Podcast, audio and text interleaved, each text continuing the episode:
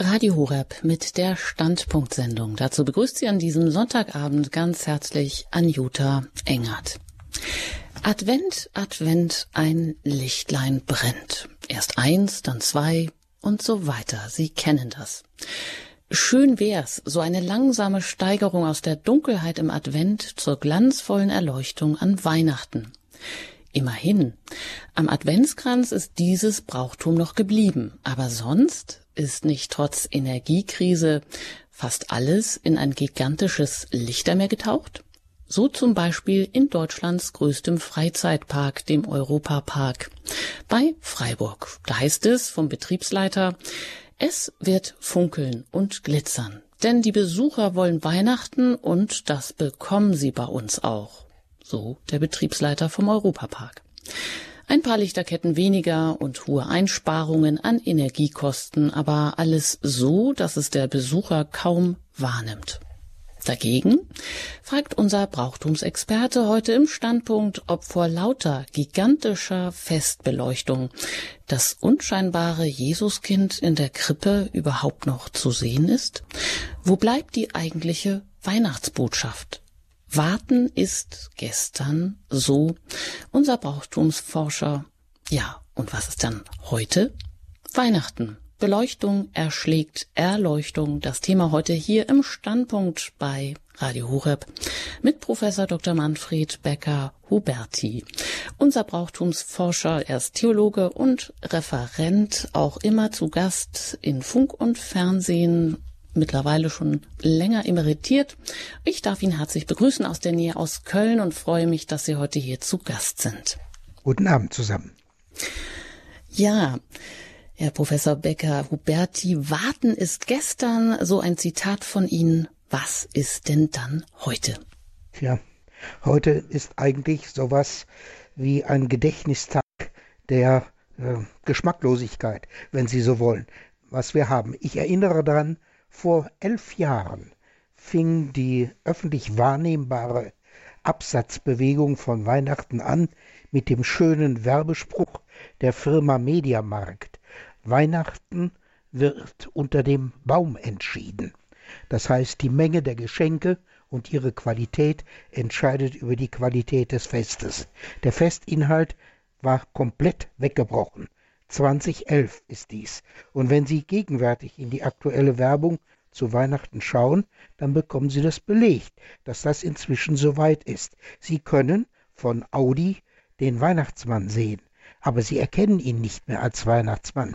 Sie müssen schon denken, dass dieser Bart genügend Hinweis ist. Er ist in Zivil, er hat keine Rentiere, er trägt keine Mütze, er ist ein luxuriöser Zivilist und besteigt ein Auto, das äh, ein Modell der Zukunft ist. Und damit saust er davon und geht zu kein, auf keine Menschen zu. Oder Sie können das äh, gleiche bei Edeka sich anschauen.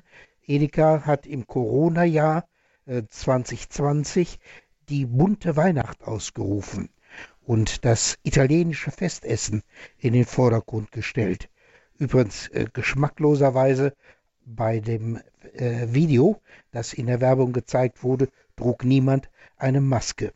Also ich denke, es gibt genügend Beispiele. Sie können in diesem Jahr etwa zu äh, Chibo gehen und sich mit dem Spruch be begrüßen lassen, gemeinsam sind wir Weihnachten. Wir sind Weihnachten. Umkehrung der Verhältnisse, wenn Sie so wollen. Bei Edeka haben Sie dann das Versprechen, es wird ein Fest. Und das wird fest versprochen.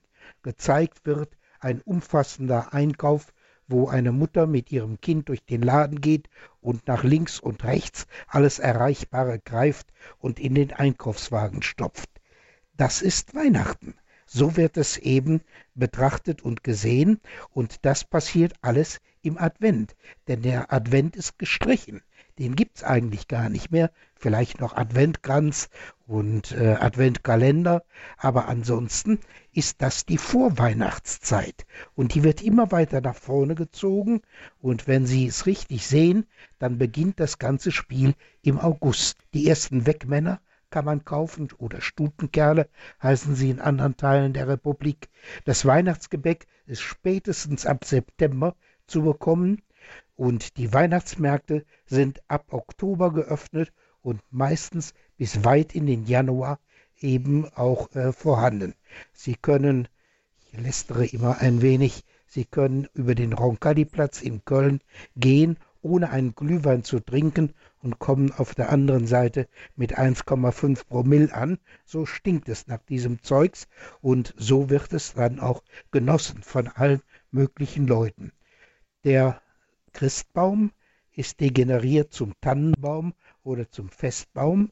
Er wird oft auch nicht mehr erkannt, also nicht mehr dargestellt in den Farben grün und rot, sondern er wird durch Lichterketten symbolisiert und die gehen in das Gigantische.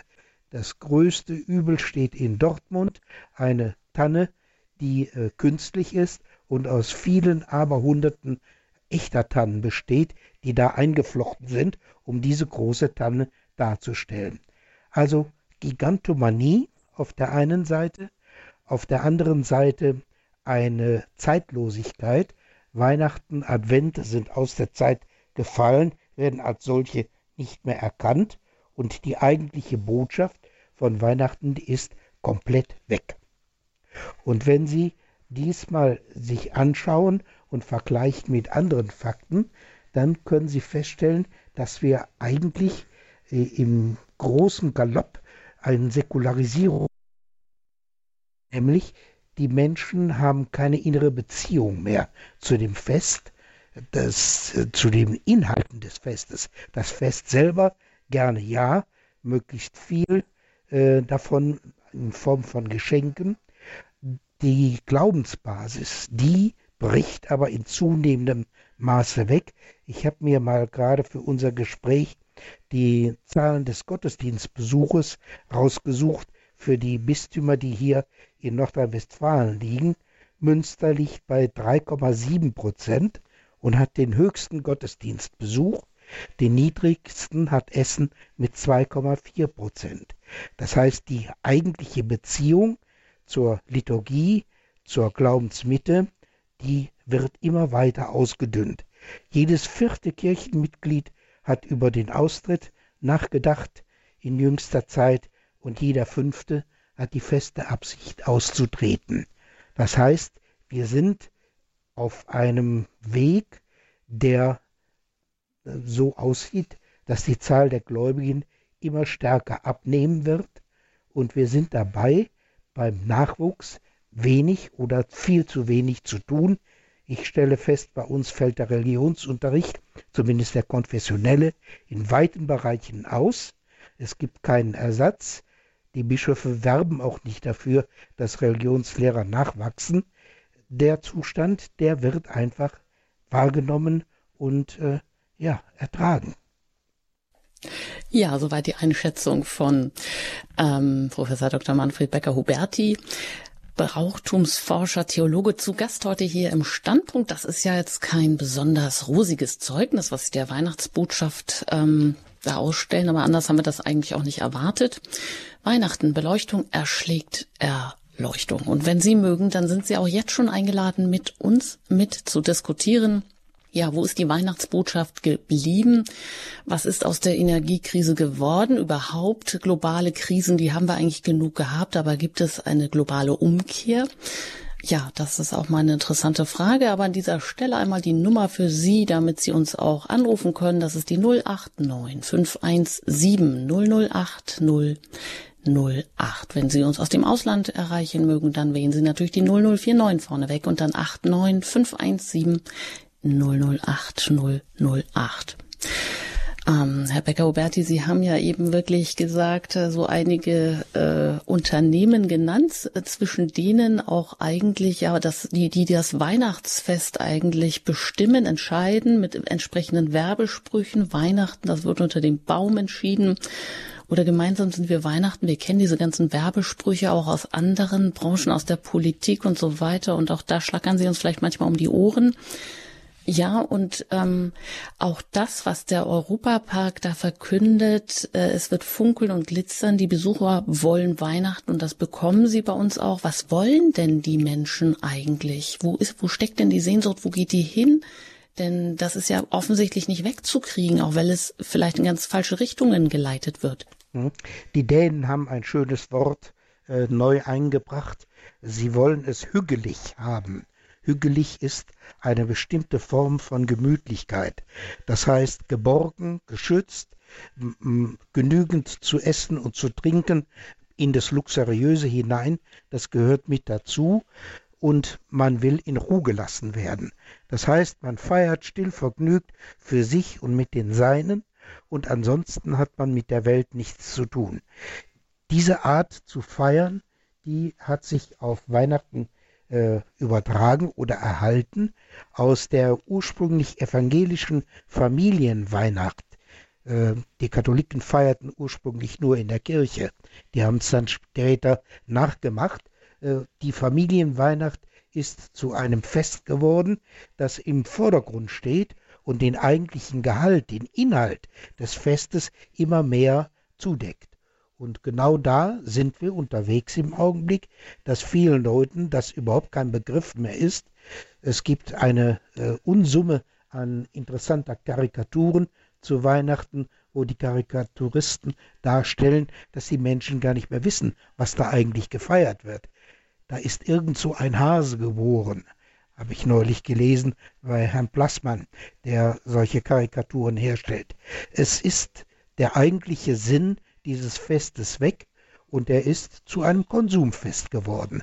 Einmal mit gut Essen und Trinken, was in Deutschland immer heißt, mehr essen als nötig ist und mehr trinken als gut tut und äh, dazu natürlich möglichst passende Geschenke. Wir haben ja im Augenblick so eine Summe von rund 500 Euro, die jeder ausgibt, der schenken muss. Und das verteilt er so auf seine Nächsten. Das ist etwas, was die Wirtschaft befördert. Es gibt ganze Zweige, die leben vom Weihnachtsgeschäft, weil sie den meisten Umsatz in eben dieser Zeit haben. Und das können Sie heute auch feststellen an der aggressiven Werbung. Und die versucht emotional die Leute sich zu holen und kann natürlich nicht mit Glaubensinhalten werben, sondern wirbt mit diesen Äußerlichkeiten. Mhm. Also Weihnachten eine riesige Vermarktung. Man könnte jetzt meinen, da ist die Klimakrise, das die Energiekrise, das der Ukraine-Krieg. Aber dieses vorweihnachtliche Lichtermeer, an dem man das ja auch festmachen kann, das scheint vielleicht nur ein bisschen heruntergedimmt, aber sonst ist es eigentlich wie eh und je. Vielleicht ein bisschen auf den LED-Modus heruntergedimmt, damit man den Eindruck erweckt, hier zu sparen. Was beobachten Sie denn, ähm, Herr Becker-Huberti? Ist denn da gar kein Umdenken in Sicht? Hier und da gab es ja schon einige Diskussionen, zumindest an der Oberfläche, was äh, die Energiekrise anbelangt, oder?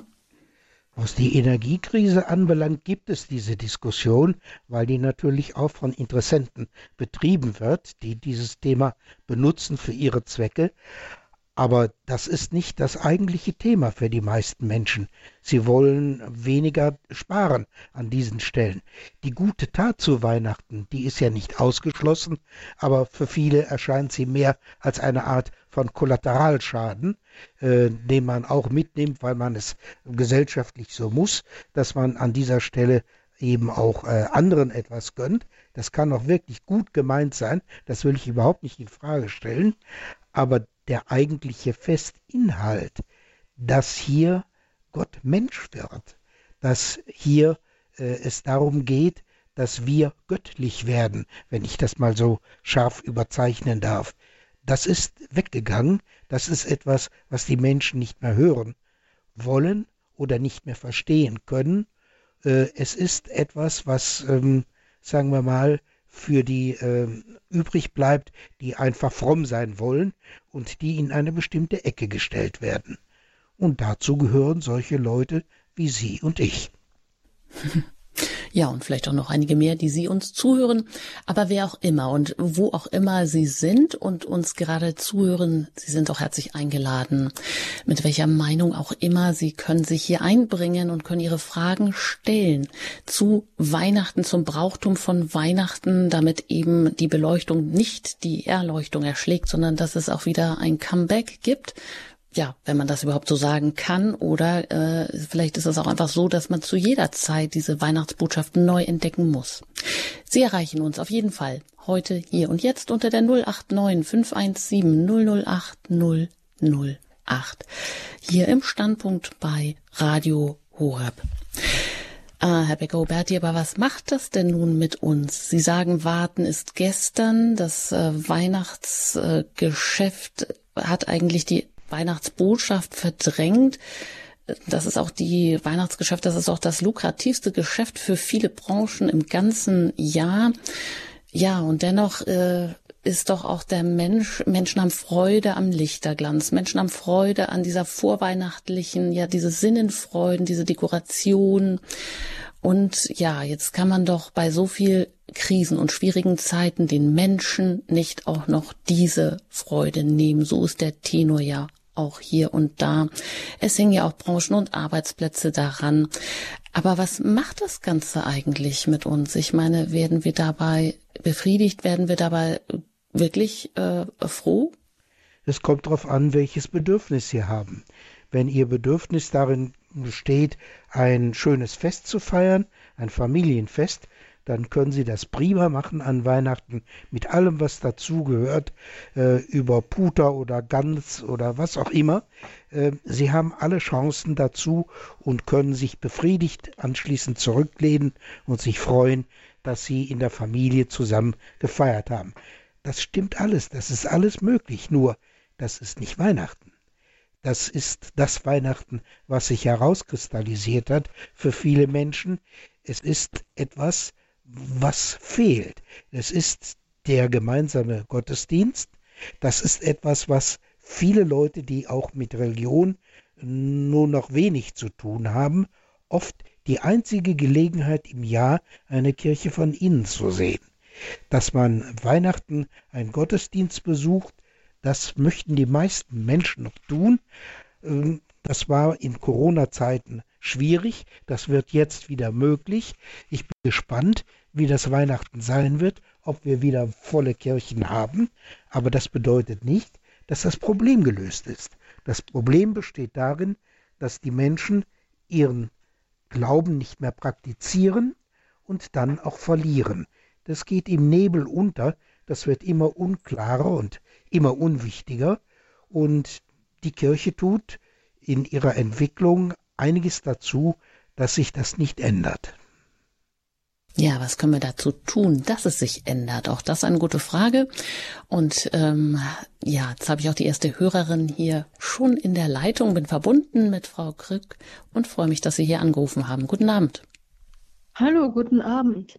Ja, ich habe mit Interesse gehört, was Sie gerade ähm, erzählt haben, dargestellt haben.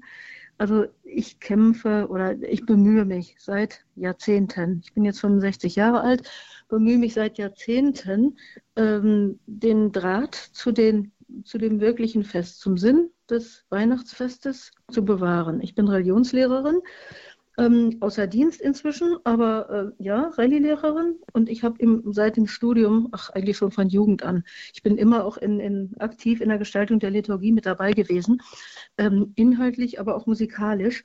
Ähm, das ist meins. Ich sehe, dass das, was, ähm, Entschuldigung, ich habe den Namen Ihres Referenten gerade nicht präsent. Ähm, Herr Becker-Huberti. Ja, Herr Professor Becker-Huberti ähm, ja, was er gesagt hat, das ist für mich ein Teil der Wirklichkeit. Und dieser Teil der Wirklichkeit hat auch Sogwirkung. Das gebe ich gerne zu. Aber das ist nicht die ganze Wirklichkeit. Es gibt auch Menschen, die in dieser Geschäftswelt nicht sichtbar sind. Es gibt auch ähm, Haltungen, die da nicht sichtbar sind ich werde den Teufel tun und gegen Windmühlenflügel anrennen, um das alles wegzumachen, ähm, will ich auch gar nicht. Es hat nicht jeder unbedingt äh, den, den, den Drang, äh, bis auf den Bodensatz der Existenz vorzudringen. Ähm, ich meine, die, ein wesentlicher Teil der Weihnachtsbotschaft ist, ich verkünde euch eine große Freude. Für den einen ist die Freude das Familienfest, für andere ist es das Essen und Trinken, vielleicht einmal im Jahr so richtig toll. Für andere ist es die Liturgie, wo, wobei für mich die Liturgie natürlich zum Kern, also Kern der Sache, zum Kern der Sache gehört. äh, aber nicht Liturgie alleine. Das andere gehört auch dazu. Und wenn es Menschen gibt, die eben mit dem, mit dem Kern noch nicht so viel anfangen können, also ich habe immer noch ein Stück Hoffnung dabei. Weil jedes Mal, wenn ich mit Menschen ins Gespräch komme, sind das relativ schnell existenziell relevante Gespräche. Und ich stelle dann ganz viele Fragen. Ähm, weise hin und wieder auch mal auf was hin, aber das was Wesentliche ist für mich, dass ich Fragen stelle. Und wenn Jugendliche sich beim Radio Horeb melden und sagen, wir haben irgendwie was Wesentliches in unserem Leben verloren, ähm, können Sie uns da vielleicht helfen? Wir glauben, dass das mit Gott zusammenhängt. Dann finde ich, ist noch nicht alle Hoffnung verloren.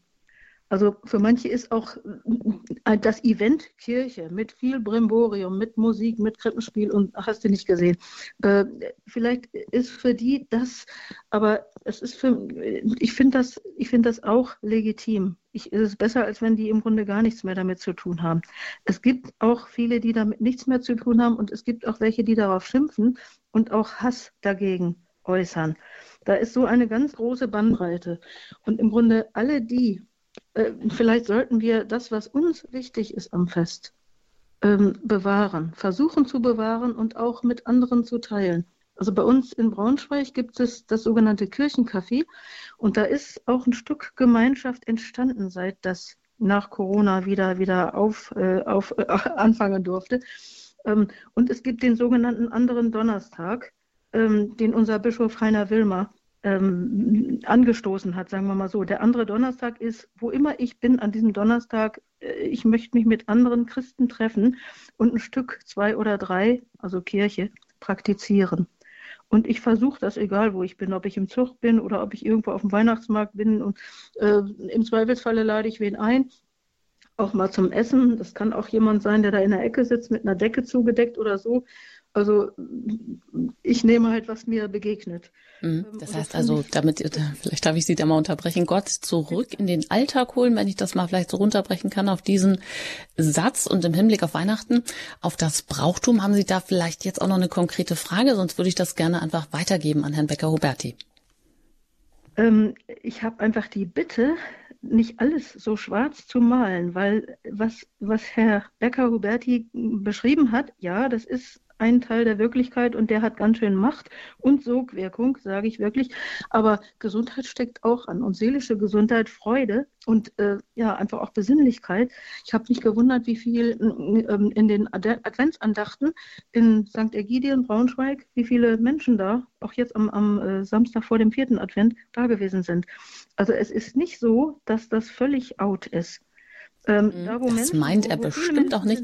Und vielleicht, ja, geben wir das äh, Wort zurück an ihn, Frau Krück. Ich, ein herzliches Dankeschön, dass Sie das so sehen und sich da auch bemühen. Und da darf ich vielleicht auch noch anfügen, ähm, Herr Becker-Oberti nämlich ähm, sagt auch, man soll den Menschen die Wahrheit hinhalten wie einen Pelzmantel in kalter Zeit.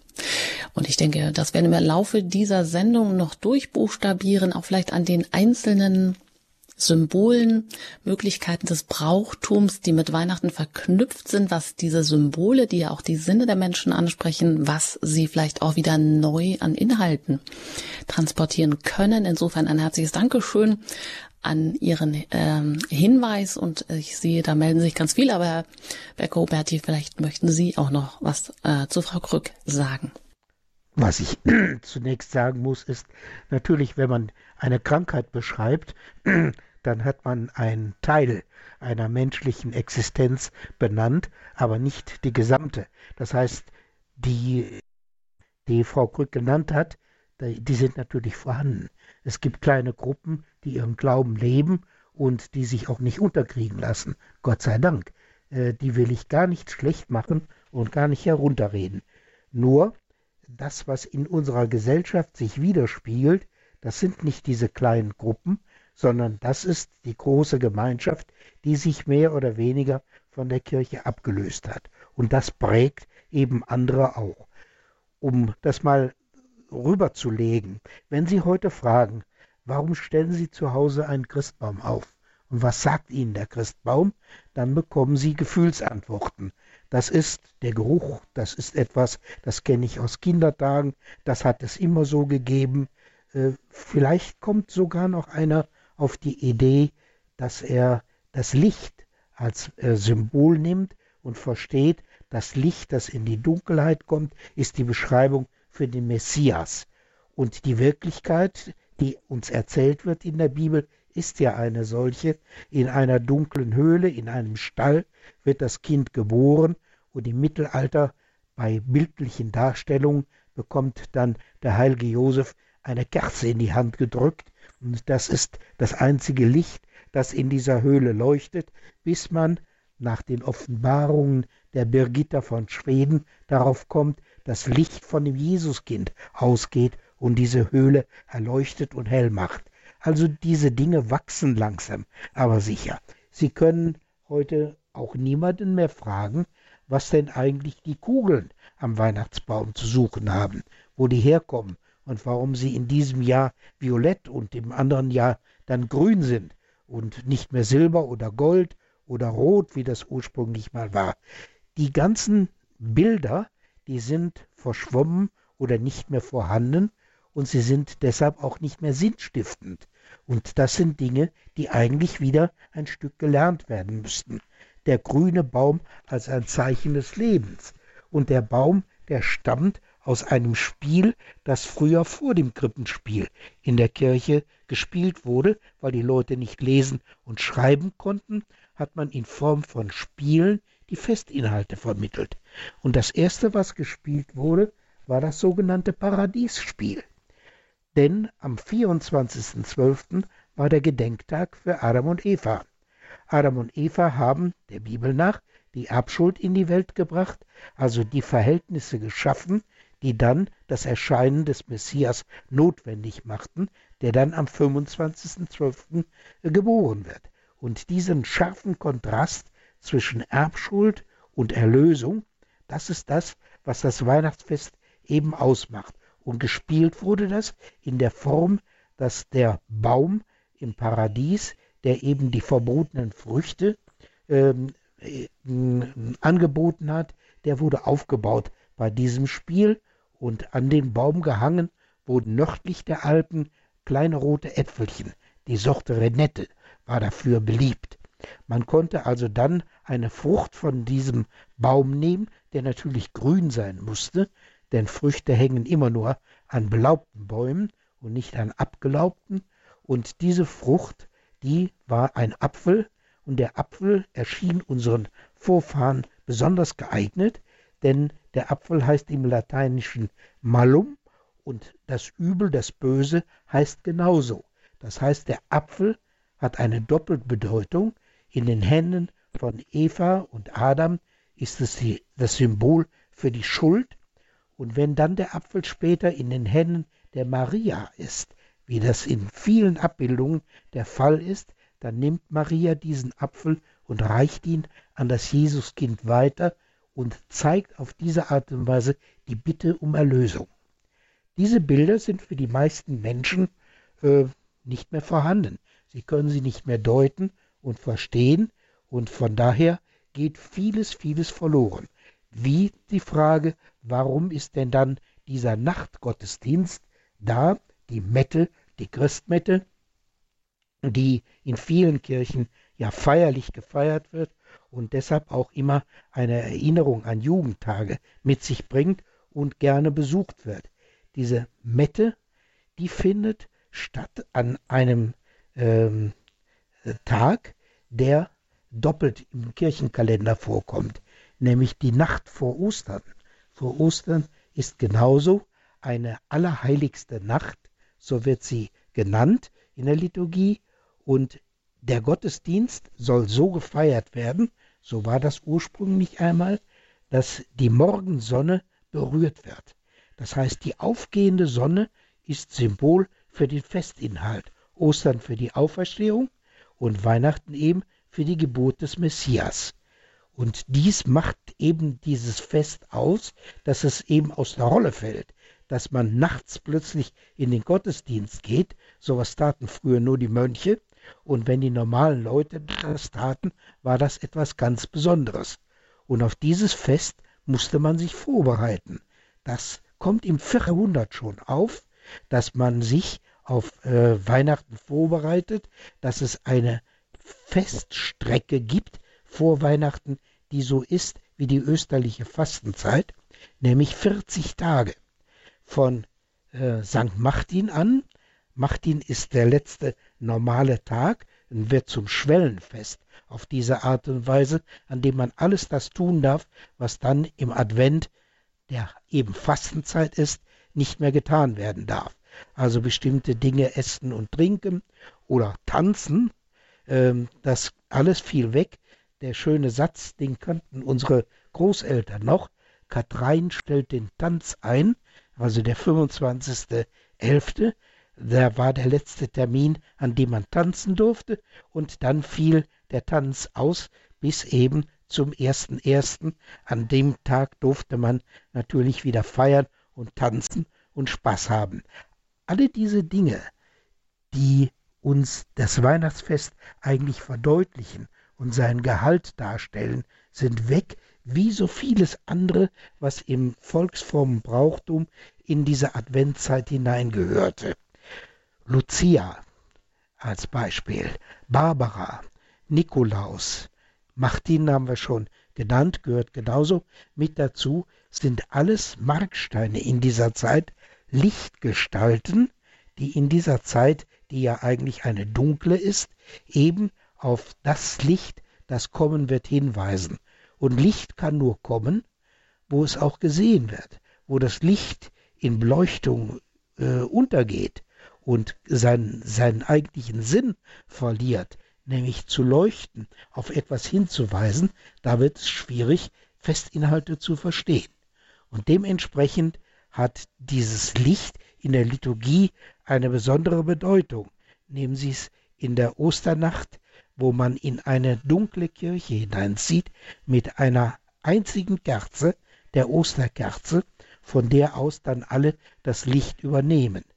Oder die Christmette, die ja eigentlich auch ähm, in einer dunklen Kirche beginnt, aber dann relativ schnell äh, mit Licht alle versorgt und alles ausleuchtet in der Kirche, wo aber dieses Licht nicht irgendwie luxuriös verschwendet wird, sondern in Bezug gesetzt wird zu diesem Kind in der Krippe.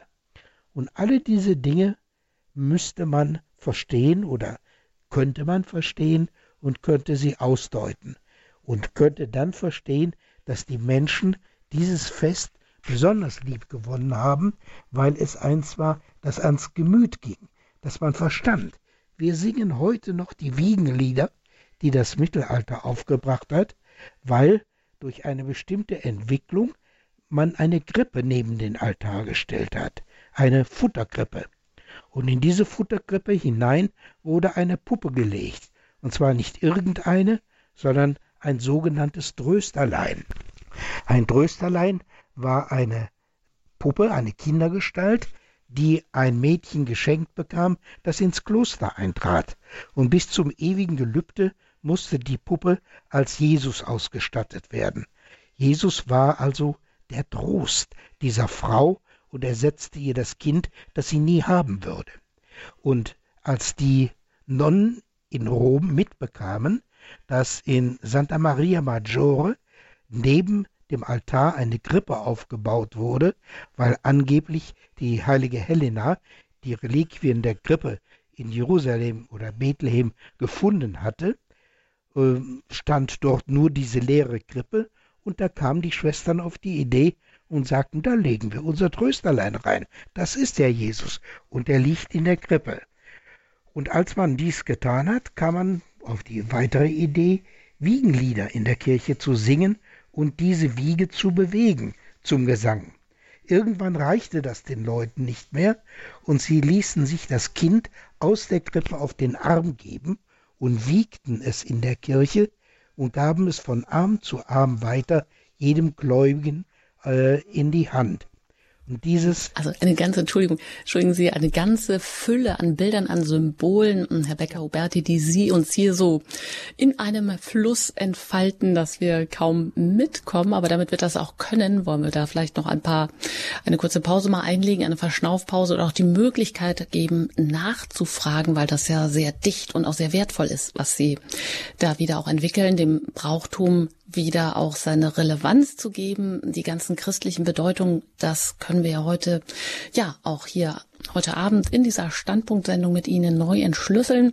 Da warten jetzt aber auch noch drei äh, Hörer, die sich gemeldet haben. Und da darf ich als erste Frau Damen Dresemann begrüßen. Hallo, guten ja, Abend in der Sendung. Ja. Grüß Gott, einen schönen guten Abend. Wunderbar, was ich so gehört habe. Und ich wollte ein paar Dinge bemerken. Einmal von wegen das Licht.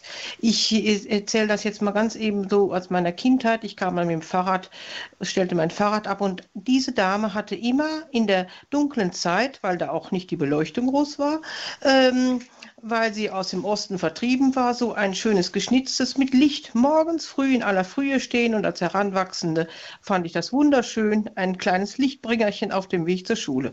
So, und das denke ich, sowas finde ich, find ich im Advent auch schön und habe darum auch zu Hause immer gerne Wert drauf gelegt, dass am Bürgersteig vielleicht die Kinder, vor allem die Kinder, ich denke, die Erwachsenen soll das auch trösten und erhellen, äh, fand ich das einfach schön und nicht äh, rausgeschmissenes Geld. Ne, das ist ja auch nicht so viel, kleine Leuchten. Aber dieses Übertriebene, naja, da muss ich mich jetzt nicht zu äußern. Die andere Sache ist, äh, auf dem Weg des Lebens habe ich viel mitgekriegt, vieles, was ich als Heranwachsende im Glauben nicht unterscheiden konnte, aber eins ist mir klar geworden. Ganz viele wissen von dem Glauben, wie als wenn man einen Elefant hat, nur das Ohr oder den Schwanz oder dies oder das davon und können gar nicht mehr wissen, was Glauben ist und reden mit und meinen, nee, das brauche ich nicht, weil ich ja den Schwanz habe und da kenne ich nichts von, also das bringt mir nichts. Ne? Aber statt das Ganze mal ja, die Information, was ist mein eigener Glaube, wo komme ich her, überhaupt zu ergründen, habe ich oft mitgekriegt. Und heute hatte ich ein Gespräch von jemandem, der mh, hm, vom Glauben nichts wissen möchte. Und eine Kleinigkeit so, ja, wie gehe ich denn um? Äh, und da war mir nicht unwichtig, den Glauben äußerlich rauszuhalten, aber innerlich so die Werte, es ist wichtig, dass du bestimmte Dinge nicht machst. Äh, was du nicht willst, was man dir tut, das füge ich auch keinem anderen zu.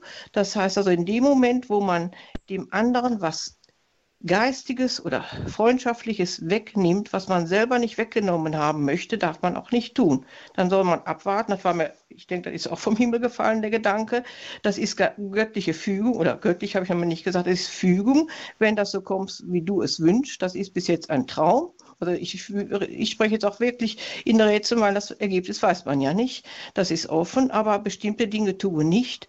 Dann kommst du in den nicht guten Bereich, in den quasi bösen Bereich und dann wird dich das irgendwann nicht nur enttäuschen, vielleicht auch bestimmte Dinge in, in, in was auflösen, was nie mehr gut zu machen ist für seinen eigenen Lebensweg. Wie das dazu gekommen ist, weiß ich jetzt nicht, dass ich dieses gerade auch jetzt erwähne, das fand ich nicht unwichtig, weil diese Person kennt vom Glauben nicht viel und hat es von Kleinkindern abgelehnt, äh, den Glauben anzunehmen obwohl getauft, gefirmt, äh, vorher zur Kommunion gegangen. Ne, aber der Zeitgeist wirkt überall und ich glaube, das ist das, was so schlimm ist, dass der eine nur dies kennt und der andere das und gemeinsam im Chor sagen, das ist alle nichts. Stimmt natürlich nicht und gemeinsam in Anführungsstriche stimmt ja auch nicht. Es sind ja hier und da viele Gläubige, wenn man die zusammenfügt. Ja. Und ganz herzlich. Ja, danke schön. Eine ganze Menge, was Sie da auch zusammengetragen haben. Mm.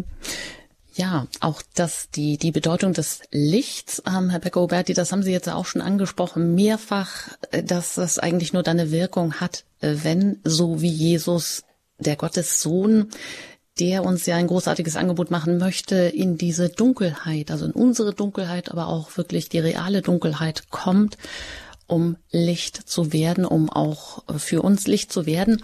Das ist ja auch, hat ja auch eine große Bedeutung, diese Lichtwende, die ja auch dann an Weihnachten stattfindet, also Wintersonnenwende, dann werden die Tage auch wieder heller, dann ist das ja wohl auch kein Zufall, dass die Lichtwende gleichzeitig auch so eine Zeitenwende auslöst, oder?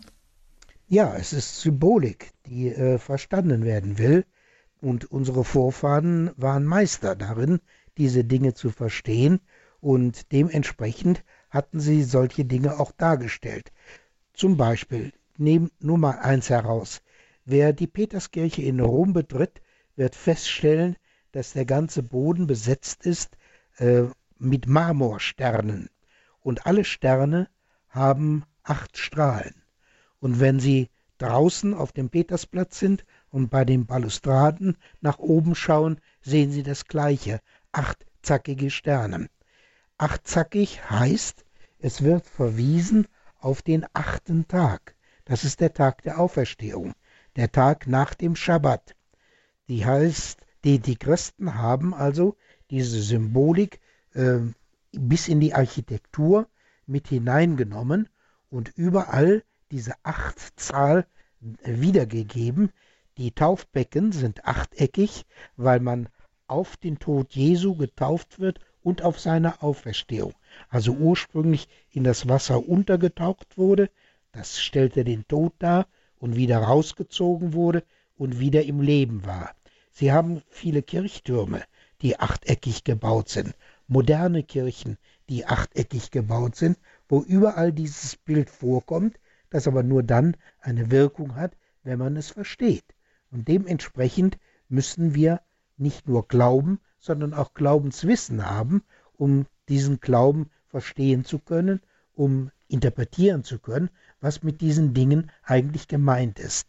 Und mein Hinweis ist der, das muss man leben selber, völlig klar, und man kann ein Beispiel geben und kann es erzählen und erläutern und auf Fragen antworten, aber man wird merken, dass man nur eine ganz schmale Resonanz findet, weil die Leute heute nicht mehr darauf stürzen und äh, meinen, sie hätten diesen Glauben eigentlich nicht mehr nötig. Mhm. Ja, aber es ist auch meine Chance, diese Bilder, diese Symbole, auch die Emotionen und Sehnsüchte, die ja einfach alle Menschen ansprechen, die dann auch wieder ja neu zu beleben oder da vielleicht auch wieder eine ein Schlüssel für eine zeitgemäße Verkündigung zu entdecken und das kann ja hier heute auch so eine Chance sein im Standpunkt bei Radio Horeb Weihnachten Beleuchtung erschlägt Erleuchtung und wir sind im Gespräch mit Professor Dr. Manfred Becker Huberti. Er ist Brauchtumsexperte, er ist Theologe, er ähm, ist auch immer in Funk und Medien, Fernsehen vertreten oder mit Vorträgen ja rund um das Thema Brauchtum durch das ganze Kirchenjahr hindurch und auch Sie haben die Möglichkeit, sich mit Ihren Anmerkungen, mit Ihren Fragen hier in der Sendung einzubringen unter der 089517 008 008. Und das möchte auch Frau Jerussi aus Südburgung tun. Sie wartet hier auch schon. Jetzt sind Sie, darf ich Sie hier in der Sendung begrüßen. Guten Abend. Ja, guten Abend. Ja, ich bin eine betagte Frau, ich bin praktizierende Katholikin und ich bin von Jahr zu Jahr betrübter über die Adventszeit. Ich, ich vermisse so viel. Ich, ich war den alten Traditionen sehr ergeben und ich habe mich so gefreut auf jeweils auf die also, äh, Rorate-Messen am, am, äh, unter der Woche am Morgen früh. Das alles gibt's nicht mehr. Und wenn ich sehe die vielen Leute, die, die überhaupt keine Ahnung haben, warum feiern wir Weihnachten? Das macht, das bringt mich zum Heulen. Ich finde, das ist so traurig. Es, es betrübt mich. Selbst meine, meine Familie, die sind nicht praktizierend, obwohl ich alle meine Kinder im Glauben erzogen habe. Die finden, das braucht man nicht mehr. Und der Überfluss, ich habe vor Jahren aufgehört, meine, meine Enkelkinder zu beschenken, weil sie lebten schon damals so im Überfluss, man wusste gar nicht mehr, womit soll man noch Freude bereiten. Die Pakete an, an, unter dem Weihnachtsbaum wurden aufgerissen und, und schnell, schnell hingeguckt und in die nächste Ecke und das nächste Paket. Nein, es ist zum Heulen. Es ist wirklich zum Heulen. Und ich habe aufgehört mit vielen Traditionen, altersbedingt, äh, krankheitsbedingt. Ich habe früher meine ganze Umgebung mit meinem Weihnachtsgebäck beschenkt. Es wurde fast überall erwartet. Ich kann nicht mehr, es geht einfach nicht mehr und trotzdem freue ich mich auf Weihnachten, weil für mich ist Weihnachten wirklich die Geburt des Erlösers. Und das wird so vergessen in der heutigen Zeit. Und ich frage mich manchmal, was muss denn noch passieren, damit die Welt begreift, was der Herrgott von uns möchte. Es ist, es ist für mich keine mhm. glückliche Zeit. Ich versuche mich ja. so gut wie möglich auf dieses, dieses Riesenfest vorzubereiten. Aber richtig Freude, wenn ich das, das anschaue, was um mich herum, der Überfluss, der, das Maßlose, das Nichtbesinnen, äh, das, das macht mich so traurig. Ich weiß nicht, mhm. was, ich, was ich noch sagen soll. Danke, Frau Josi. Das ist aber schon, ja, ähm, auch gut, dass Sie das, ähm, dass Sie das wahrnehmen, dass Sie das äußern und dass wir auch gemeinsam überlegen, was kann man dagegen tun? Nämlich, ähm, so wie Herr Becker-Huberti schon gesagt hat, ja, Gott wird uns ähnlich. Er kommt zu uns, weil wir zu ihm, ja, nach oben nicht kommen können. Kommt er zu uns, macht sich klein. Er wird Mensch. Ähm, dass wir, er gibt uns, er nimmt uns unsere ja, Armseligkeit eigentlich, um uns seine Göttlichkeit zu schenken, dass wir göttlich werden. Was, was wollen wir mehr? Das ist eigentlich das größte Geschenk. Aber es liegt nicht so auf der Straße. Wir müssen es offensichtlich immer wieder neu entdecken decken, aber ich glaube, da ist auch ein riesiger Schatz verborgen, den wir, ja, hm, vielleicht nicht in der Masse, aber in der Klasse wieder neu heben können und das auch hier tun äh, wollen, indem wir einfach ähm, die einzelnen Dinge, die Symbole, die mit Weihnachten verknüpft sind, wieder neu auch zu Gehör bringen. Und da darf ich gleich, ja, ein herzliches Dankeschön an Sie. Bleiben Sie dran, hören Sie weiter zu und lassen Sie sich ein bisschen Freude schenken. Und da gehen wir auch gleich noch weiter zu Herrn Ehegartner nach Altötting. Guten Abend, herzlich willkommen hier in der Sendung. Guten Abend, die Herrschaften. Ich bin Jahrgang 1939. Ich halte jetzt keine philosophisch-theologische Rede und ein Jammergefühl je mehr Wohlstand und je mehr Konsum geschah, desto weniger waren Menschen in den Kirchen. In den 50er, 60 Jahren waren die Kirchen voll. Vor Weihnachten in der, Ein in der äh, Adventszeit. Es geht dem Menschen zu gut, er fragt nicht, ob es Gott gibt und so weiter. Und es ist einfach eine Beiseite schieben. Konsum ist das A und O. Die Ersatzbefriedigungen. Ich habe zum Thema äh, vor drei Tagen einen Leserbrief geschrieben für die Missionsblätter. Afrika blüht auf. Da sind die Kirchen voll in der Adventszeit.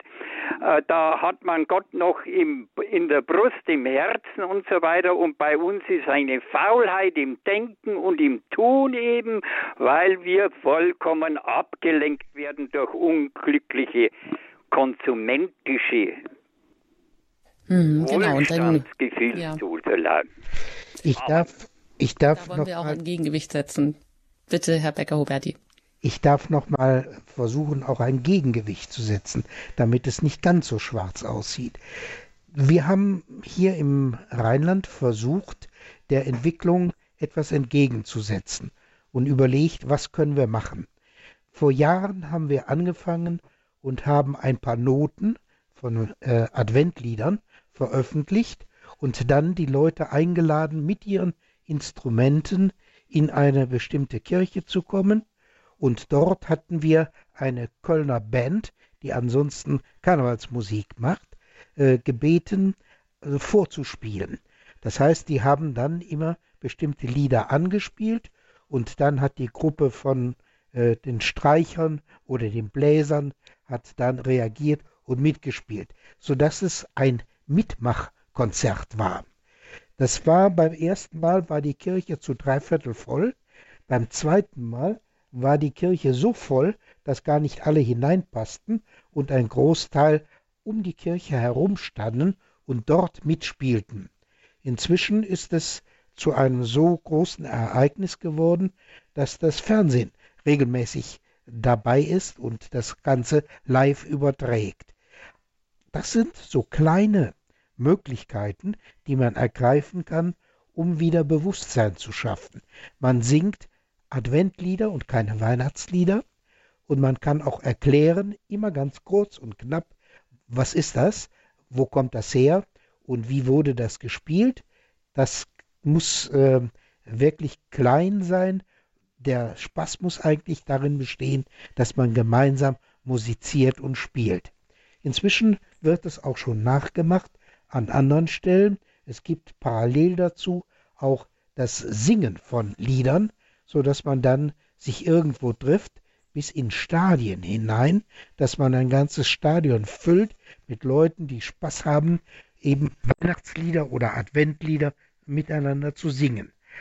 Also man kann neue Formen finden, das will ich damit sagen, die nicht aus der Tradition erwachsen sind, in denen man versucht, den Menschen ein Stück von dem zu vermitteln, was fest Inhalt ist. Und das ist eben etwas mehr als Konsum äh, in jeder Form. Mhm. Sie sprechen also dieses Advents-Mitspielkonzert im Kölner Dom an mit dieser Kultband, den Höhnern. Man wird sie wahrscheinlich kennen, wenn man aus der Gegend ist. Ähm, das findet immer am zweiten Advent statt und auch Bibel TV macht sich ja zum Beispiel, wirbt mit einem Feuerwerk an frischen Weihnachtsfilmen mit Besinnung eben auch auf den ursprünglichen Kern der Weihnachtsbotschaft des Weihnachtsfestes. Also es gibt solche Initiativen, Weihnachten neu zu erleben, um genau die Möglichkeit zu haben, dann an den Brauchtum anzuknüpfen. Also das, was Sie auch schon an einigen Symbolen ausgedeutet haben und wo man ja vielleicht äh, plötzlich große Augen und große Ohren bekommt, äh, was es denn da für ganze Verknüpfungen gibt. Ja. Ähm, eben dieser Kontrast zwischen Erbschuld und Erlösung, das Paradiesspiel, weil auf Weihnachten Tag von Adam und Eva ist, dass man ja genau ähm, auch diesen Baum, Paradiesbaum, auch als Zeichen des Lebens, beziehungsweise wo sich das eine, die Erbschuld, aber auch die Erlösung wieder, also der, das Holz des Kreuzes dann abspielt. Ähm, Herr Becker-Oberti, wie ist es denn, wie können wir dann diese Adventszeit, die ja vielleicht auch liturgisch im Vergleich zur Weihnachtszeit nach der Reform also Weihnachten ja eigentlich der Festkreis schon wieder am 6. Januar endet, dann ist sie ja vergleichsweise kurz. Wie kann man die denn vielleicht auch durch den Weg der Herbergsuche oder in der Familie wieder so gestalten, ja, dass man ähm, sich mehr auf den Weg macht und auch diesen Brauchtum, Brauchtum von Adventskalender, von Adventskranz, das, das sind ja auch keine Brauchtümer, die eigentlich aus der Bibel kommen, aber wie kann man die wieder so neu beleben, dass man, dass man das besser verstehen kann? Zum Beispiel, Rorate-Messen sind nicht verboten, sondern sind eingeschränkt worden nach dem Konzil, in der Liturgiereform. Das heißt, die Rorate-Messen dürfen gefeiert werden. Die Geistlichen wissen, welche Woche dafür vorgesehen ist und können entsprechend diese Rorate-Messen feiern, die immer eindrucksvoll sind, weil sie in einer dunklen Kirche äh, gefeiert werden mit einer Kerze für jeden Gottesdienstbesucher. Das äh, Herbergspiel, das ist eine alte Tradition, die Herbergsuche, die auch in verschiedenen Liedern äh, ja thematisiert wird. Selbst im Rheinland kommt das wieder auf. Es gibt also Gemeinden, wo man dies in der Form macht, dass am ersten Advent eine Ikone mit Maria, wenn es geht, die schwangere Maria, aus der Kirche getragen wird zu einer Familie in die Wohnung. Und dort gibt es einen kleinen äh, kleine Andacht, die man miteinander feiert und man geht wieder auseinander. Am nächsten Tag wird die Ikone dort abgeholt und zur nächsten Familie gebracht und getragen. Das geht bis zum 24.12. Dann kehrt die Ikone wieder zurück in die Kirche. Der alte Gedanke ist der, Jesus wärst du unter uns geboren, in den heutigen Tagen, wir wären ganz anders mit dir umgegangen, wir hätten dich nicht in einer Höhle oder einem Stall auf die Welt kommen lassen, sondern wir hätten unsere Wohnung ausgeräumt, damit du dort Platz gefunden hättest. Herbergsuche ist etwas, was auch moderne Menschen durchaus feiern können. Etwas anderes ist völlig verloren gegangen, ließe sich aber auch wieder beleben. Das ist das Christkindl einläuten. Früher wurde am 17.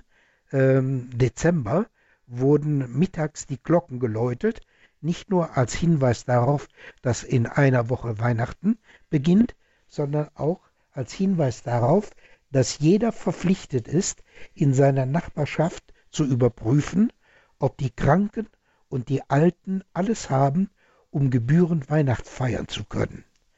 Das heißt, man musste dafür sorgen, dass die feiern konnten, indem man ihnen eben die passenden Lebensmittel äh, verschaffte oder sie einlud zu sich. Und der Gedanke war der, dass zu Hause ein Gedeck zusätzlich aufgelegt wurde, denn Jesus könnte ja kommen und an die Türe klopfen und fragen, ob er mitfeiern darf. Und anstelle von Jesus konnte man auch irgendeinen anderen der Armen nehmen, die natürlich dann eingeladen waren zu feiern. Die Vorstellung war, dass die christlichen Hochfeste offene Feste sind. Das heißt immer offen für die Armen, die auf die Art und Weise mit integriert werden sollten.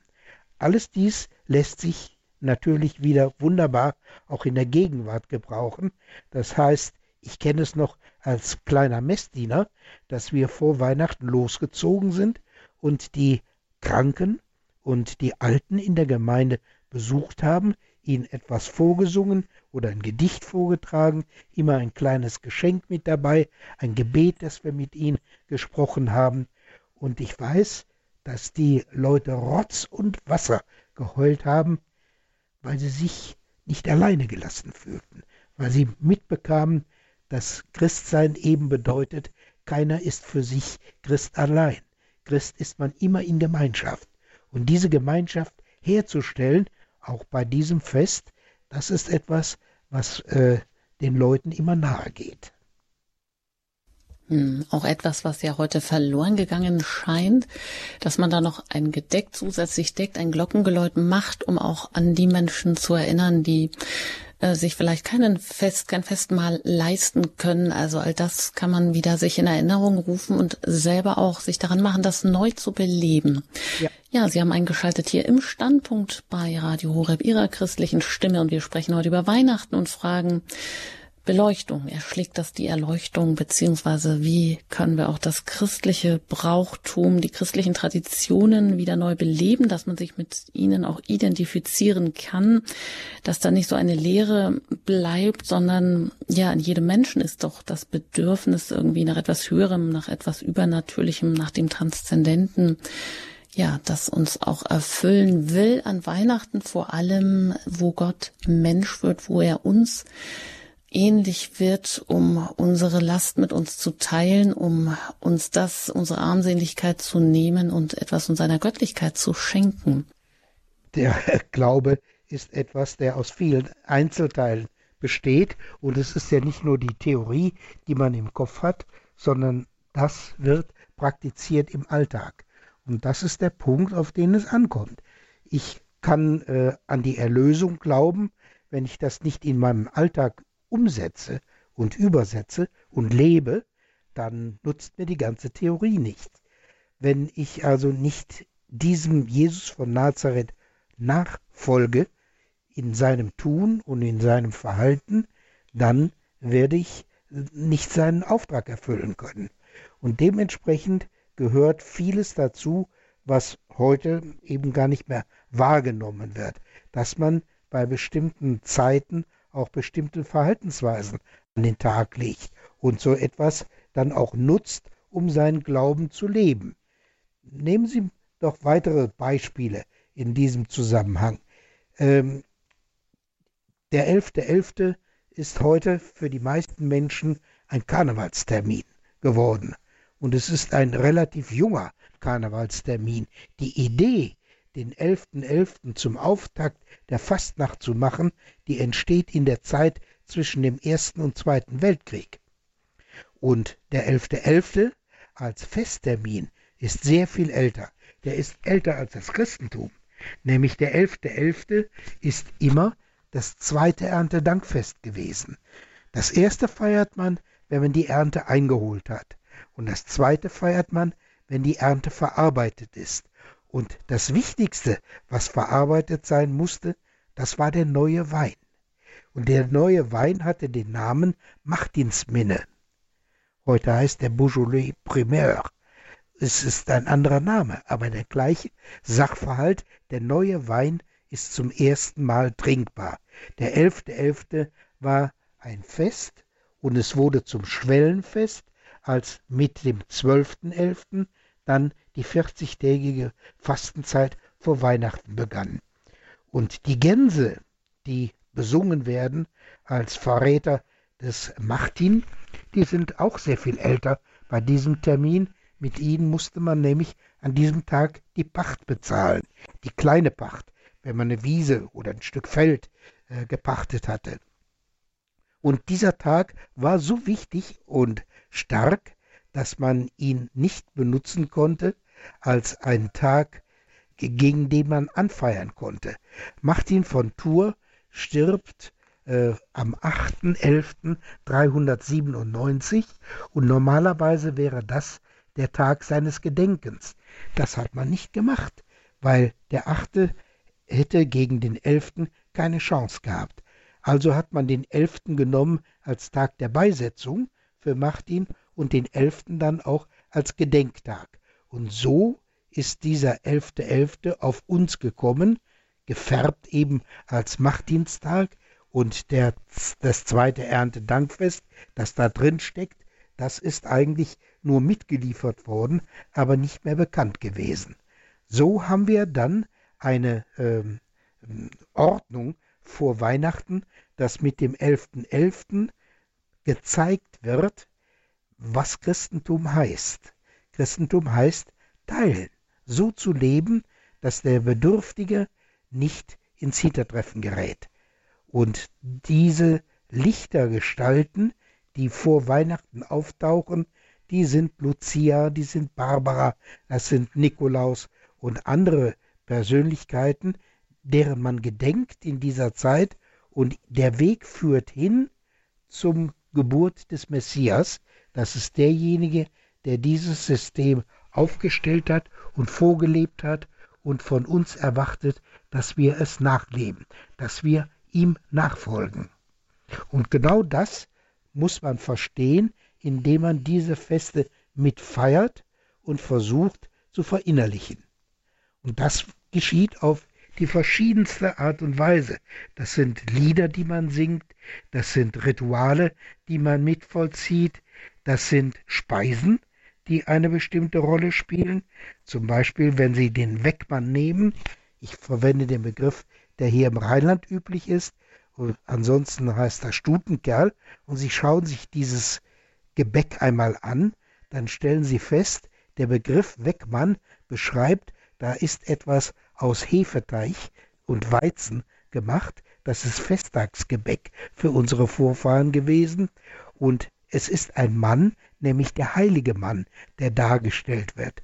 Wenn Sie die Pfeife umdrehen, dann haben Sie noch die Anmutung des Bischofsstabes, der ursprünglich mal in der Hand dieser Figur gegeben war. Also wir essen die Gestalt desjenigen, den wir feiern an diesem Tag um im übertragenen Sinn das zu verinnerlichen, was wir feiern. Wir wollen auch ein heiliger Mann werden oder zumindest heilig werden und das eben nachvollziehen, was der Großes getan hat.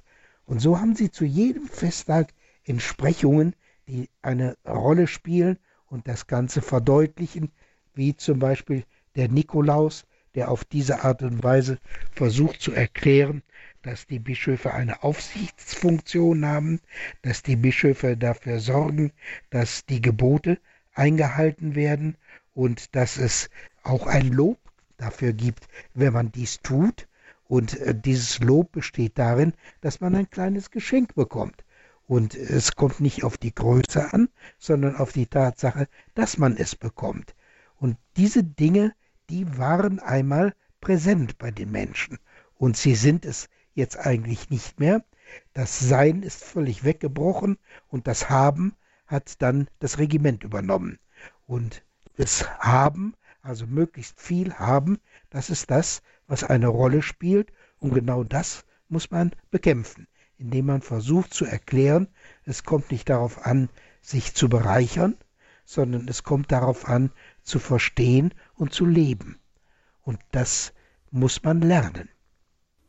Und weiter geht's hier mit den Anrufen mit Frau Müller, die ich aus Mindelheim hier in der Sendung begrüßen darf. Einen schönen guten Abend. Ja, schönen guten Abend auch.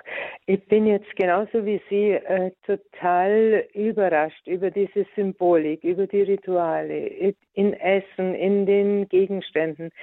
Ähm, ich habe jetzt so das dringende Bedürfnis am Heiligen Abend als Oma bei den Kindern, wo man äh, bei allen kommen dürfen und Weihnachten mitfeiern, statt irgendeiner blöden Weihnachtsgeschichte ähm, den Kindern oder äh, ja als auch auch in diese in diese in diesen festlichen Abend ein bisschen rüberzubringen, äh, was der Baum, das Grüne, die Kugeln, Adam und Eva, äh, die Rituale, die Symbolik, äh, dass dass ich das vielleicht einbringe, weil man kann nicht bloß immer schimpfen oder sagen, das ist nicht gut, das ist nicht gut. Äh, aber wie komme ich da dahinter? Bei uns ist in der Zeitung schon hier und da auf Feiertage eine Symbolik irgendwie, die aber ja nicht allzu viel christlich sein darf. Ähm, mal drin, aber das, was ich jetzt heute gehört habe, das habe ich noch nie gehört. Ähm, könnte der Herr Professor das vielleicht hinterlegen oder irgendeine Grundlage, wie man, wie man an das Zeug kommt, weil wir haben auch schon übers Internet mal nachgeschaut, das hält sich auch die Christlichkeit im Rahmen. Also allzu viel erfährt man da nicht, was jetzt so von, von der alten Tradition ist. Mhm. Danke, Frau Müller. Ja, man muss, muss sich da mühsam zusammensuchen, aber in dieser kompakten Zusammenschau, wie ähm, Herr Becker-Huberti das uns heute hier vermittelt, bekommen wir das nicht. Aber da knüpft sich auch die Frage an, Herr Becker-Huberti, Sie haben ja mal etwas, ein, ein Buch geschrieben, alles über die Heiligen Drei Könige, über das christliche Brauchtum an Weihnachten. Äh, liegt da auch was Ähnliches vor oder haben Sie das noch vor? Nein, das habe ich nicht vor weil äh, die Verleger haben kein Interesse an so etwas, weil sie der Auffassung sind, das ist nicht aufreizend genug, um genügend Käufer zu finden. Ich habe was anderes gemacht. Ich habe einmal ein Lexikon gemacht zu Bräuchen und Festen. Das äh, ist im Herder Verlag erschienen und das kann man auch noch gebraucht kaufen. Es ist äh, im Internet zu finden. Dann gibt es bei ähm, dem Bonif deutschen Bonifatiuswerk gibt es eine äh, Seite über Brauchtum. Da habe ich viele Beiträge eingestellt, die man finden kann, die auch da über Weihnachten oder Advent berichten. Und es gibt die Seite www.becker-huberti.de. Da sind alle meine Veröffentlichungen äh, enthalten. Das heißt, da kann man gucken, gibt es was zu dem Thema, das mich interessiert und wo ist das erschienen und dann kann ich es über eine Bibliothek mir in der Regel besorgen oder mir dann äh, Kopien machen lassen. Ja, danke, Frau Müller. Soweit mal. Natürlich können Sie auch diese Sendung immer wieder noch einmal nachhören und sich auch dann am Ende der Sendung, sage ich, noch weitere Informationen über das Tagesprogramm bekommen Sie jetzt auch die Informationen, die Herr Becker-Huberti jetzt gerade hier auch angemerkt hat. Ja, dann geht's auch weiter nach Bayreuth und da bin ich mit Eva verbunden. Ich grüße Sie hier in der Sendung. Ja, hallo. Ich wollte mich erstmal ganz herzlich bedanken und ich staune und höre, ganz wach zu, was da alles gesprochen wird. Das ist ja so ein, eine Fülle. Also ich möchte mich den anderen Hör Hörern anschließen. Es ist äh, wunderbar. Aber was ich so ähm, fragen wollte, auch, äh, sind Sie auch mal marianisch, theologisch? ja, ne? Wenn Sie von Brauchtum reden. Was Sie jetzt also geäußert haben über Brauchtum und so. Ja, wenn Sie von Brauchtum reden, können Sie Maria nicht ausschließen. Ein Großteil ja. des Brauchtums bezieht sich auf Maria. ne? Deswegen bin ich ja auch katholisch geworden seit drei Jahren und äh, acht Monaten. Nee, das war aber jetzt eine wichtige Frage. Ich wollte einfach nur wissen. Ja. Es gibt ähm, so ja. viele Beispiele, die Sie da nutzen können. Ich habe neulich einmal äh, den Leuten gezeigt, wie Rosenkränze entstanden sind und wie man sie gebaut hat. Und dass heute noch bei uns die Pflanzen wachsen, aus denen früher die Rosenkränze hergestellt wurden. Und dass es den Beruf des Paternostermachers bei uns gegeben hat. Können in die Telefonbücher gucken, werden Sie feststellen, dass es den noch als Familiennamen gibt und dass die Rosenkränze eine bestimmte Funktion hatten, nämlich für die, die kein Latein konnten, eine Gebetskette zu ermöglichen, die entsprach dem, was die Mönche oder Nonnen auf Latein beteten. Hm. Ja, vielen Dank für diese Frage und Anmerkung. Alles Gute nach Bayreuth und weiter geht's nach Salzburg. Ich, ja, da bin ich jetzt auch mit äh, ja. einer Hörerin verbunden. Hallo. Ja, grüß Gott. Äh, der Lichtglanz, der Mensch ist von Gott geschaffen, auf Gott hingeschaffen. Ich denke, der übertriebene Lichtglanz ist unbewusst eine Ersatzsuche zum göttlichen Licht. Danke. Das ist eine schöne Bemerkung und ich glaube, die trifft auch sehr zu, dass man halt eben versucht, dieses innere Licht durch ein äußeres Licht zu ersetzen und das im Übermaß und dann das eigentliche vergessen macht. Das beschreibt die Situation recht gut. Ja, danke schön. Alles Gute nach Salzburg. Und ja, weiter geht's zu ähm, Frau Martin Miller. Ich grüße Sie hier in der Sendung.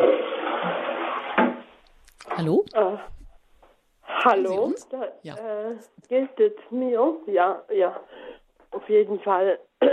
Theresia Martin Ja, ich habe äh, äh, auch das mitverfolgt und so und und es dass einfach da so der Glaube schwindet und man hat auch schon man, manche erlebt, wo einfach gesagt haben, äh, äh, Jesus ist halt irgendjemand, wo irgendwie auch so Sprüchler äh, gemacht hat und ist durchkreist und so. Also so spricht äh, ein Backwandjänger ist oder was weiß ich. Und dann haben die auch gesagt, ja, wie feierst du noch eigentlich Weihnachten? Und äh, von daher habe ich auch eine große Verbindung auch mit dem mit der Botschafter von Dievernich und habe auch das äh, von der Maria Baldotta, das ist äh, die äh, zwölf Bänder von äh, der, der Gottmensch geschrieben hat. Und da ist auch gekommen, dass Jesus ihrer äh, gesagt hat, wenn, wenn mein zweites Kommen eigentlich stattfindet, da ist eigentlich nachher auch der, der Antichrist nachher kommt ja, bevor ich eigentlich komme. Und dass, dass viele Menschen äh, antrifft, die haben eigentlich, äh, dass er wenige Seelen wieder findet, wo einfach äh, nicht mehr an den Glauben, wie viele Seelen äh, treffe ich noch an, wo, wo der Glauben nicht verloren hat. Mhm. Und da haben nachher praktisch auch in dem Buch der Weisheit, wo man die Kreuzzugsgebete einfach auch äh, in sich hat äh, oder äh, beten kann, dass man einfach Gott hilft, einfach äh, viele Seelen noch einfach zu retten, so, was, was möglich ist. Gell? Weil viele, äh, viele äh, kann man doch noch äh, was machen, wenn man, wenn, wenn andere beten praktisch. Gell? Also, wenn ja, Dankeschön, aber genau. Und das ist ja auch, dass wir Weihnachten, dass wir uns da unsere Herzen öffnen für diese Weihnachtsbotschaft. Dankeschön, alles Gute Ihnen und weiter geht's auch nach Münster. Da bin ich mit Frau Schroll verbunden. Ja, hallo, schönen guten Abend. Ähm, Abend. Ich wollte nur kurz auf ein Buch hinweisen, das es gibt ähm, von Oskar König, äh, Weihnachten neu erleben. Das ist wie so ein Adventskalender gemacht und da stehen auch äh, unter anderem solche Sachen drin und man kann dann also Bräuche und so und auf Weihnachten äh, zugehen. Ne? Mhm.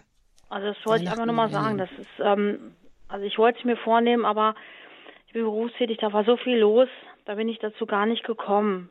Also und es gibt hier zum Beispiel auch der andere Advent, ähm, ist ja auch so eine Initiative von der von den ähm, ist ja auch so eine ökumenische Initiative, wo es auch immer jeden Tag Sprüche und äh, Gedanken gibt zum Advent. Also ich glaube, der Glaube ist nicht verloren, der hat sich nur verändert. Also ich glaube, es ist einfach eine andere Zeit jetzt. So. Das wäre schön, wenn er sich äh, nicht völlig davon gemacht hat. Ja, danke schön für den Hinweis. Ähm, sicherlich, es gibt das eine oder das andere. Es gibt auch viele Initiativen. Es gibt natürlich auch ähm, immer wieder Aufbrüche. Aber genau, dass jetzt ähm, diese äh, christlichen Traditionen, sie neu zu beleben, Herr Becker-Huberti, was Sie uns alles im Laufe dieses Abends jetzt hier auch so vermittelt haben, äh, da sind wir natürlich vielleicht auch ein bisschen neugierig. Wie halten Sie es denn selber mit der Adventszeit? Also all das, was Sie so wissen, leben Sie das auch selber? Versuchen Sie das auch selber so beispielhaft weiterzugeben? Ich wäre unglaubwürdig, wenn ich das nicht täte. Ich habe in diesem Jahr zum Beispiel mit einer Kollegin, die so mehr religionspädagogisch tätig ist, einen kleinen Kalender rausgegeben über das Adventfasten. Also der Hinweis darauf, dass man die Adventzeit wieder mal so begehen kann, wie man das früher gemacht hat, als eine Art Wüstenerfahrung, indem man eben äh, das alles reduziert, was auf einen so einschlägt und äh, zugeworfen wird und man versucht diesen Advent zu benutzen, wirklich als Vorbereitungszeit auf Weihnachten. Und das kann man in verschiedensten Formen tun. Zum Beispiel kann man es äh, mit, mit äh, Besuch von äh, Veranstaltungen machen, die sich mit theologischen Fragen auseinandersetzen. Das liegt mir zum Beispiel, ist nicht jedermanns Geschmack. Aber es gibt genügend Dinge, die man sich anschauen oder anhören kann um mit diesen Dingen konfrontiert zu werden. Und wer ins äh, Fernsehen zum Beispiel schaut, sieht, dass in dieser Zeit die Sender bemüht sind, viele äh, Stoffe zu präsentieren, die sich mit Weihnachten auseinandersetzen. Da ist eine Menge Zeugs dabei, da kann man äh, von einer echten Auseinandersetzung nicht sprechen, aber es gibt eine Menge sehr interessanter und guter Sachen, die sich äh, nutzen, die man auch anschauen kann. Also zum Beispiel, es kommt jetzt diese Woche wieder der Film Der kleine Lord. Das ist ein toller Film, den man auch mit Kindern anschauen kann, den man aber auch mit Kindern besprechen muss. Was passiert denn da? Warum ist dieser kleine Lord anders als sein Großvater? Und warum gibt es keinen Konflikt, in dem der Kleine dem alten Herrn kräftig in die Knie tritt, weil der also so ein verbockter alter Miesepeter ist, sondern er geht auf eine Art und Weise mit ihm um, so dass der Großvater sich von alleine ändert. Das wird gezeigt, wie der Weg zum Guten sein kann. Also viele solcher Filme und Beiträge haben auch ihre guten Seiten und die kann man prima nutzen und zum Beispiel mit Kindern und Jugendlichen auch besprechen. Mhm, und was schlagen Sie vor? Es gibt ja jetzt natürlich in jeder Hinsicht auch so ein Überangebot. Ja, auch vielleicht auch an Initiativen oder wo man wieder anknüpfen kann, auch die Weihnachtsbotschaft vielleicht neu zu entdecken, sie auch wieder neu in der Familie zu beleben. Aber auch ich denke, da muss man sich ja etwas vornehmen, dass man sich da nicht verzettelt und ähm, ja, das Angebot an Zeit muss man ja es meistens auch mal knapp bemessen oder man muss es ganz bewusst gestalten. Was schlagen Sie vor? Wir haben jetzt hier viele, viele Dinge genannt. Wo würden Sie vielleicht wieder neu anknüpfen? Bei weniger ist mehr würde ich als erstes anknüpfen und darauf hinweisen, dass man nicht alles können muss, sondern man kann auch weniger machen und tun. Man kann zum Beispiel mit Kindern äh, einmal äh, gehen und schauen, wo werden Christbäume angeboten und was wird aus diesen Christbäumen gemacht und warum tun wir das? Was gehört dazu? Und das kann ich mit Kindern lernen. Ich kann auch Kindern zeigen, wo man solche Dinge erfahren kann, wo man so etwas nachschlagen kann, wenn man es selber nicht weiß. Oder ich kann einmal mit den Kindern überlegen, dass wir dieses Jahr den Heiligabend anders gestalten, als wir das sonst gemacht haben. Dass wir zum Beispiel den Gottesdienst zusammen besuchen, dass wir zu Hause die Weihnachtsgeschichte lesen und diskutieren und dann erst miteinander essen und trinken und erzählen. Wir können überlegen, ob wir nicht mal jemanden einladen, der mit uns Weihnachten feiert, der ansonsten allein wäre. Vielleicht gibt es in der Verwandtschaft doch und in der Bekanntschaft jemand, der gerade Witwe oder Witwer geworden ist und alleine da ist oder es gibt irgendeinen äh, Arbeitskollegen, der ansonsten alleine wäre an diesem Abend, den ich mit integrieren kann bei so einer Geschichte. Also Möglichkeiten gibt es an vielen, vielen Stellen und es wäre schön, wenn man mal überlegt, wie man so etwas neu planen kann. Hm. Ich komme nochmal auf Ihr Zitat zurück, weil es mich auch so angesprochen hat. Man soll dem Menschen die Wahrheit hinhalten wie einen Pelzmantel in kalter Zeit. Ähm, in diesem Sinne heißt das für Sie konkret auch etwas, was Sie sich für dieses Weihnachtsfest vorgenommen haben, Herr Becker-Huberti? Ja, natürlich. Das hat man doch auch in der eigenen Familie. Auch da habe ich natürlich Fälle bei Kindern, bei Enkeln, die mit Religion wenig oder nichts mehr zu tun haben und die man auf diese Dinge wieder aufmerksam machen kann. Aber nicht als Oberlehrer, der äh, da kaputt pädagogisiert, sondern indem man ganz einfach das selber lebt und unaufdringlich auf diese Dinge verweist oder sie erklärt, wenn danach gefragt wird.